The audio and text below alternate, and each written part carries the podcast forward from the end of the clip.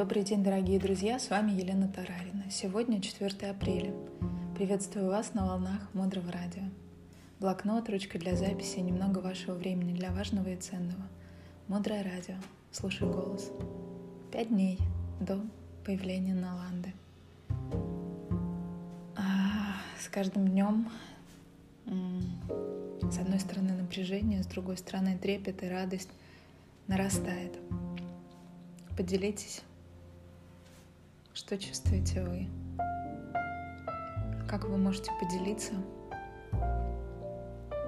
Напишите меня в Фейсбуке, что думаете, будет Наланда у нас, как это вообще все будет. Даже не знаю, что я буду чувствовать в этот момент подписания договора. Ах, ладно. Будущее покажет. Мудрое радио. Слушай голос. Сегодня мы рассмотрим девятый принцип. Девятый принцип — это сочувствие, сопереживание проблемам и страданиям других людей. Негативный аспект — это злорадство, когда мы радуемся, что у другого человека произошла неприятность. Девятый принцип перекликается с восьмым принципом. Нарушая его, мы испытываем скрытое удовольствие, когда другие люди испытывают трудности. Особенно по отношению к неприятным нам людям.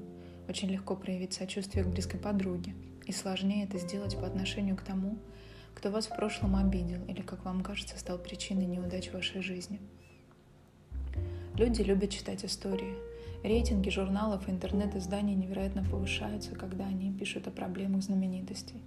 Большинство людей зачитываются этими рассказами без всякого сострадания. Давайте посмотрим, чем сходят семена несострадания к другим людям. Когда мы сами оказываемся в затруднительной ситуации – мы хотим, чтобы нас выслушали и поддержали.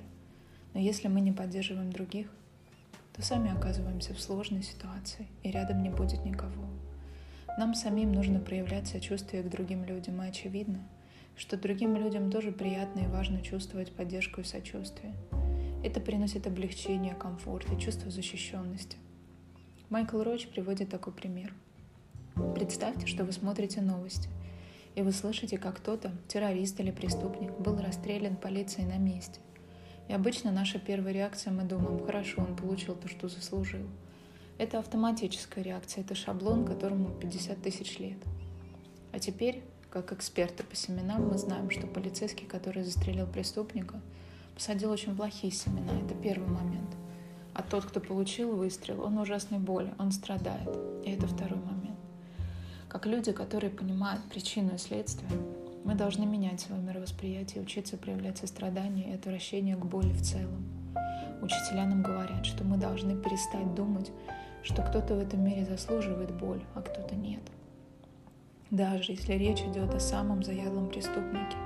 И нам помогает в этом осознание, что каждый из нас проживает очень короткую, сложную жизнь, пока не случится чудо, к которому мы все стремимся. Жизнь каждого из нас сводится к старости и смерти и потере всего, что у нас есть.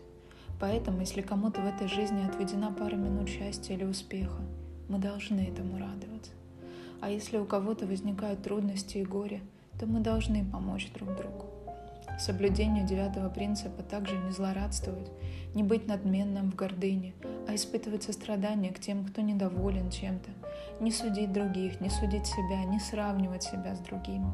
Когда мы сравниваем, особенно не в свою пользу, это тоже проявление зависти и тоже проявление нарушения девятого принципа.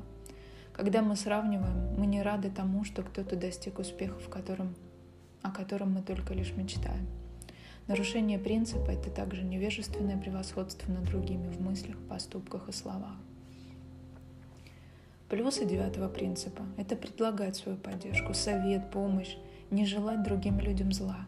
Но здесь помните, не нужно обижать и причинять непоправимую пользу. Вы можете сказать человеку, что у вас есть такие ресурсы или возможности, и дать ему право самому принять решение, нужна ему ваша помощь сейчас или нет. Давайте кратко подытожим полученные знания. Мы рассмотрели с вами восьмой и девятый этический принцип. Вместе с десятым этическим принципом, о котором мы поговорим в следующей встрече, это наиболее мощные ментальные семена, которые запускают действия речи и тела. Девятый принцип – это сочувствие проблемам и сострадание другим людям. В минусе это злорадство. Если мы нарушаем девятый принцип, испытываем скрытое удовольствие от бед других людей, это вернется к нам очень тяжелыми ситуациями в будущем. И если мы хотим, чтобы поддержали нас в сложной ситуации, нам нужно сочувствовать трудностям других людей. Мы должны перестать думать о том, что кто-то в этом мире заслуживает боли, а кто-то нет. Не злорадствуйте, не судите, не сравнивайте себя и других. Дальше глубже. Оставайтесь с нами на волнах Мудрого Радио. Спасибо нашим учителям. Мы с вами строим Наланду. Мудрое Радио. Слушай голос. С вами была Елена Тарарина. До встречи в эфире.